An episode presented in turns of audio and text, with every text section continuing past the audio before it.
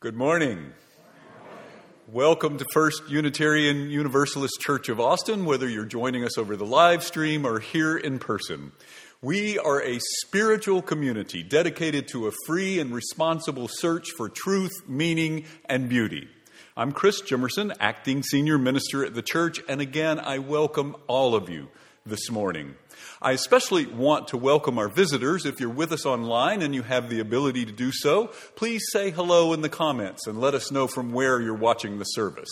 If you're with us here in person, please feel free to join us for coffee and conversation after the service. We come from a long tradition of seeing a spark of the divine in every person. And it's in that tradition that I invite those of you who are with us online to greet the holy among us in the comments this morning, and those who are here to turn to those around you and greet the holy among us. Please join with me in saying the words we use for the lighting of the chalice. This is the flame we hold in our hearts as we strive for justice for everyone. This is the light we shine upon systems of oppression until they are no more. This is the warmth that we share with one another as our struggle becomes our salvation. This congregation has discerned a common religious purpose. It guides our ministries, our programs, and our decisions. We put it on our wall and we say it together every Sunday.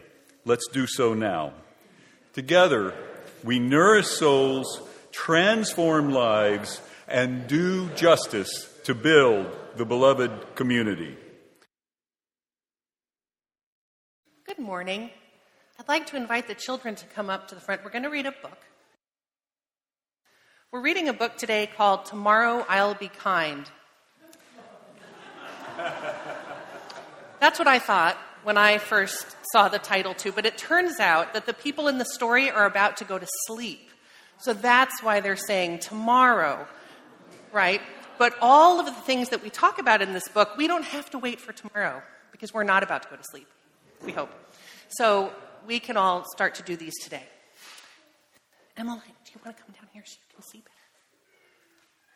So, Tomorrow I'll Be Kind by Jessica Hische. Tomorrow, I'll be helpful when I see someone in need. I won't stand by or hesitate. I'll get up and take the lead. Tomorrow, I'll be patient. Your turn, I'll wait for you. And when I'm stuck, I won't give up. I'll take time to see it through. Tomorrow I'll be gentle to creatures big and small. Thinking of what others need, I'll show tenderness to all. Sometimes it's harder for me to be patient in the summer when I'm hot. harder to be gentle, but we're going to work on that. Tomorrow, I'll be honest. To myself, I will be true and prove that you can trust in me through all I say and do. Tomorrow I'll be generous and show you how I care. We all have ways of giving back and gifts that we can share. We get to show, share a lot of those gifts at church, don't we? Tomorrow I'll be grateful for what you've given me, appreciating all I have your love especially. Tomorrow I'll be kind, my heart, my guiding light. The smallest spark of kindness shines through the darkest night.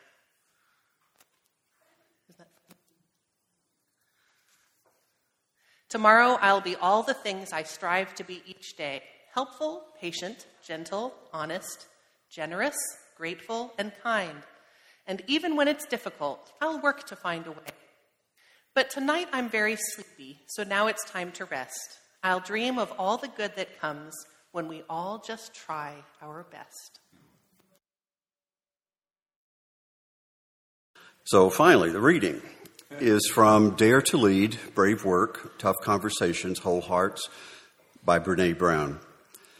The reason we roll our eyes when people start talking about values is that everyone talks a big game, but very few people actually practice one. Living into our values means that we do more than profess our values, we practice them. We walk our talk. We are clear about what we believe and hold important, and we take care that our intentions, words, thoughts, and behaviors align with those beliefs.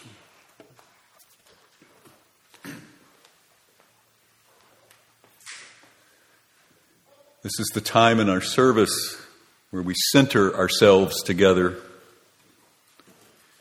We breathe together. Some meditate, some pray,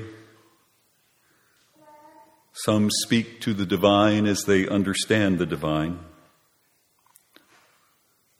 Some folks simply follow their breath to a deeper place inside,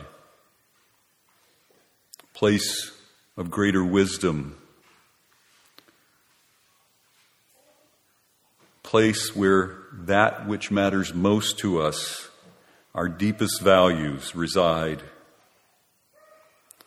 the place where that spark of the divine within each of us dwells. And breathing together, we enter into a time of sacred silence together, remembering that in this congregation, that silence includes the sounds of small children and human sounds. Breathing in, breathing out. Let us enter into that time of sacred silence together.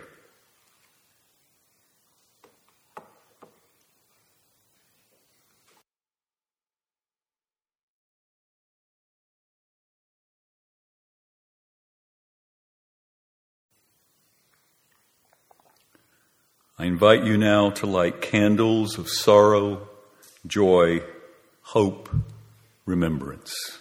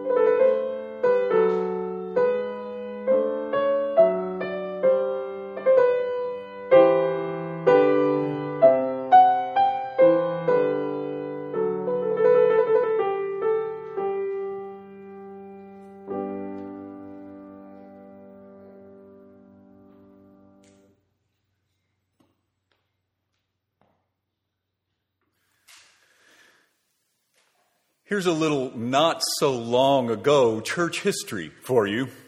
In 2010, First Unitarian Universalist Church of Austin was coming out of a challenging time.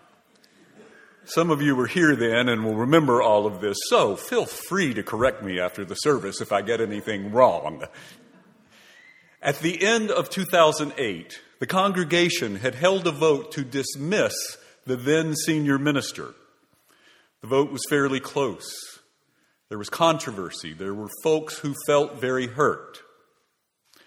By 2010, the church was engaged in the second year of an interim ministry and it also brought in additional outside assistance, which helped bring about much healing and set the church on a course toward restructuring and renewal.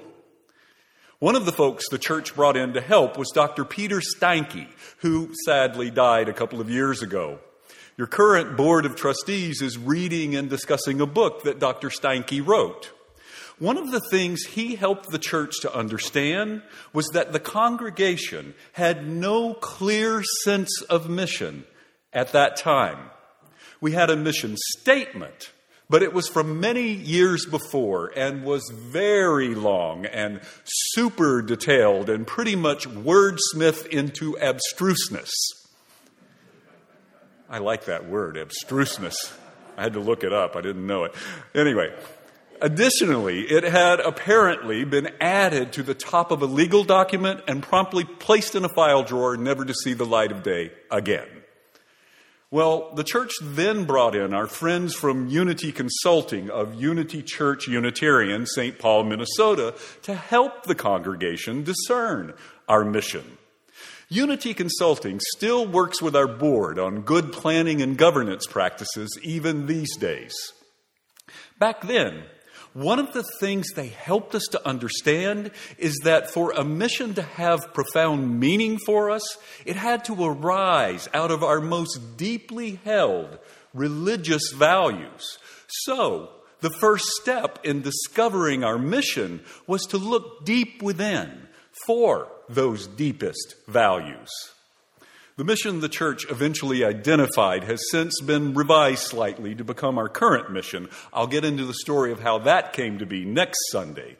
Today, though, we'll spend some time on those values that we found within ourselves back in 2010 because they remain this church's expressed religious values today. We read them together in our call to worship earlier. Unity Consulting defines values as those timeless, transcendent, foundational qualities of our religious community we will carry forward with us into our future. Dr. Brene Brown, who we heard from in our reading just a moment ago, writes A value is a way of being or believing that we hold most important. Either of those definitions works great. But I don't think we talk about our values in the church enough. In fact, I looked back, and the last time we talked about them during worship was back in late 2015 and early 2016. And we need to talk about them because, as both Unity Consulting and Dr. Brown point out, our best decisions happen when we ask ourselves, what do our deepest values tell us about this? So, how did those value statements we read together come to be? Well, funny you should ask because I'm going to tell you. During the church's process in 2010, Unity Consulting helped us facilitate an exercise they called the experience of the holy. We held sessions wherein we put folks from the congregation in pairs and asked each of them to tell the other one about a time they had experienced the holy. Unity Consulting describes such experiences like this I invite you to reflect on an experience of the holy in your life, a time when you felt connected to something larger than yourself a time when you felt your heart and mind expand. As a spiritual practice, Try asking yourself this sometime, as the exercise of doing so here in the church turned out to be very, very powerful. People were often moved to tears during it. The individual stories of what prompted people's experience of the holy varied widely. Some people spoke of it happening right here in church. Some spoke of their first time holding a newborn child. Other people spoke of quiet time surrounded by the beauty of nature or being moved into the experience through listening to music, viewing a wonderful piece of art. Still others told of experiencing the holy during the simple or the seemingly mundane, just working in their garden in the early morning sunlight. One war veteran told of holding a dying buddy in their arms, of being the last person who would hold and comfort their friend. Well, folks were then asked to talk about what values arose for them through these stories. There was then an iterative process by which the pairs were grouped with one another, and the values list eventually whittled down to about three and then recorded. The board of the time then took all that information on the values from all of those sessions that were held in the church and found what similar themes came up repeatedly. Eventually, they presented the value statements to the congregation, which heartily affirmed them.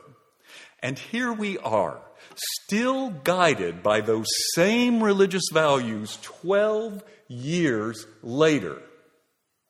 Good job, Congregation 20,010. Now, I want to spend just a few moments going over each of them just a little more thoroughly. Transcendence, to connect with wonder and awe of the unity of life. This was the single most common set of concepts that came up by far. It's also a value that shows up in our larger Unitarian Universalist faith, which names six sources from which we draw that faith. The very first of those sources is stated like this direct experience of that transcending mystery and wonder affirmed in all culture, which moves us to a renewal of the Spirit and an openness to the forces which create and uphold life. And science has begun to verify that these experiences can indeed renew our spirits and connect us with a sense of compassion and belonging that does uphold life. Community. To connect with joy, sorrow, and service with those whose lives we touch. What a beautiful value and one that is at the core of why church exists in the first place. I think we have to be careful, though, to avoid thinking about community in a kind of greeting card slogan way. To maintain the deep connection required to build true community, we have to be willing to be vulnerable we have to realize that we will disagree sometimes. We will make mistakes and let one another down sometimes. That's why this church has a covenant of right relations, a set of promises we make to one another that can help us keep our community alive, connected, and thriving. You can find the covenant at austinuu.org. We'll talk about it more in the future. And in this church, we have also been so fortunate, as we are now, to have a group of non anxious leaders who can help us maintain the bonds of community as we move through times of transition. Compassion, to treat ourselves and others with love. Author Tim O'Brien tells of his patrol being attacked one night during the Vietnam War. In a flash of sudden bright light, he saw that one of his buddies, a friend he had known since their school days, had been hit.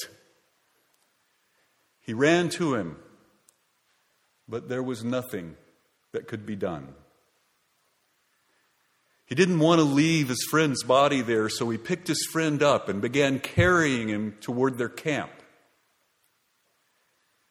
That's when he saw the North Vietnamese soldier staring straight at him, rifle raised and pointed toward him. They locked eyes. He realized that holding his friend's body as he was, he was vulnerable and might not be able to grab his own weapon in time. He wondered if he was to be the next to die. And then the North Vietnamese soldier looked down and saw that O'Brien was holding his friend's blood soaked body in his arms. The North Vietnamese soldier looked him in the eyes again, but there was something different in the stare.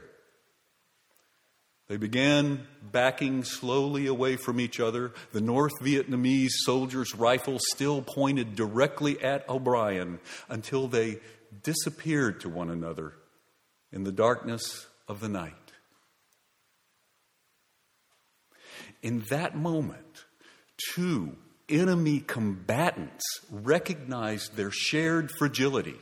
For one brief moment, a battle was halted through embracing shared vulnerability, shared humanity, shared interconnectedness. These, these are the roots of empathy, and empathy acted upon becomes compassion. Courage to live lives of honesty, vulnerability, and beauty. I love the way we define courage in this statement because to live that way really does require courage. It requires us not to put up the barriers, not to numb ourselves out with substances or shopping or any of the many other ways we find not to feel. It requires us to open ourselves and live wholeheartedly, speak our truths, pursue what is beautiful to us, even at the risk of criticism or scorn from others. And as a church, it requires us to live out our values and our mission, even when it is hard and even when it is risky such as when we offered sanctuary to immigrants who came to live on our church campus. Like when our own Peggy Martin got herself arrested for refusing to be ignored or silenced about the rights of our friends who were in immigration sanctuary at that time. That's courage. Courage we will need again now when we must and will speak out and take action for reproductive justice. I count myself fortunate indeed to serve as minister for a courageous congregation. Transformation to pursue the growth that changes our lives and heals our world. All of the other values kind of lead to this one, don't they?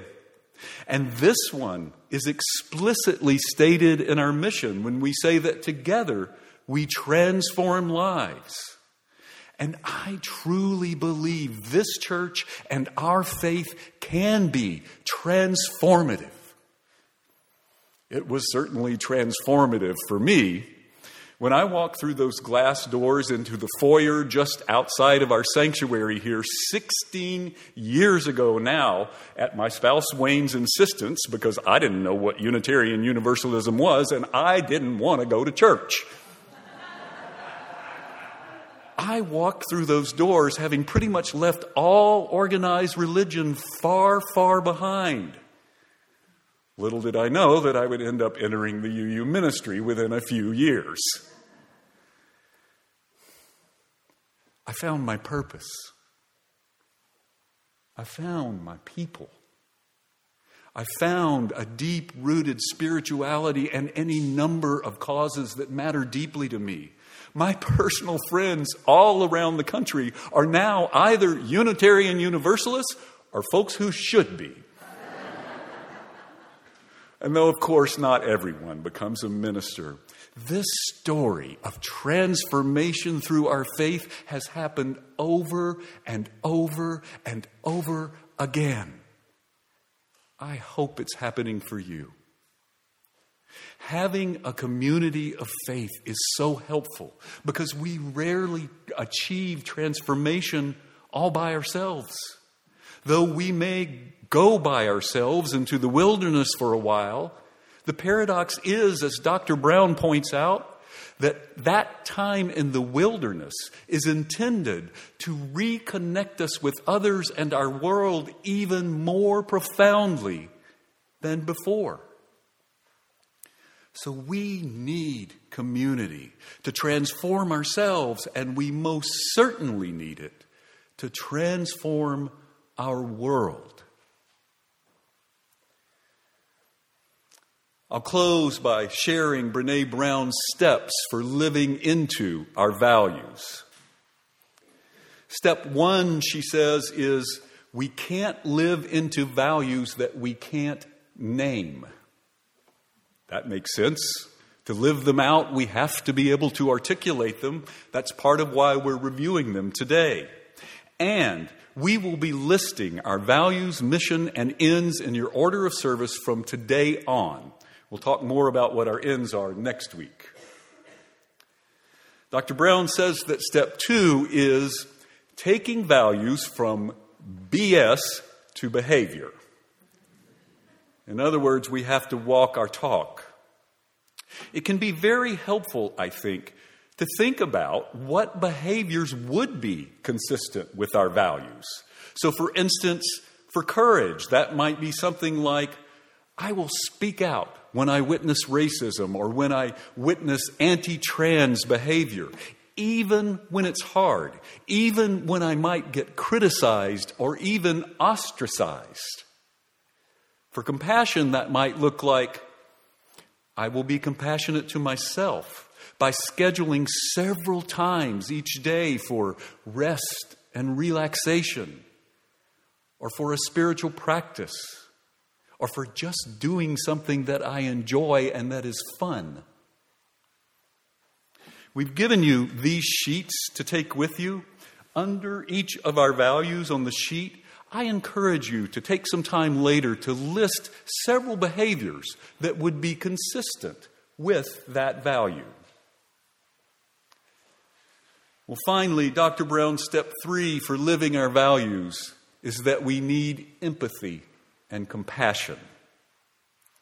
To hold our values in challenging times, we need empathetic folks in our lives who understand and hopefully even share those values.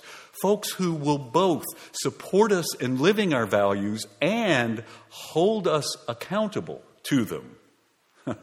Sounds like we might find that right here in this religious community. Now, in addition to such empathy from others, Dr. Brown also says we need self compassion.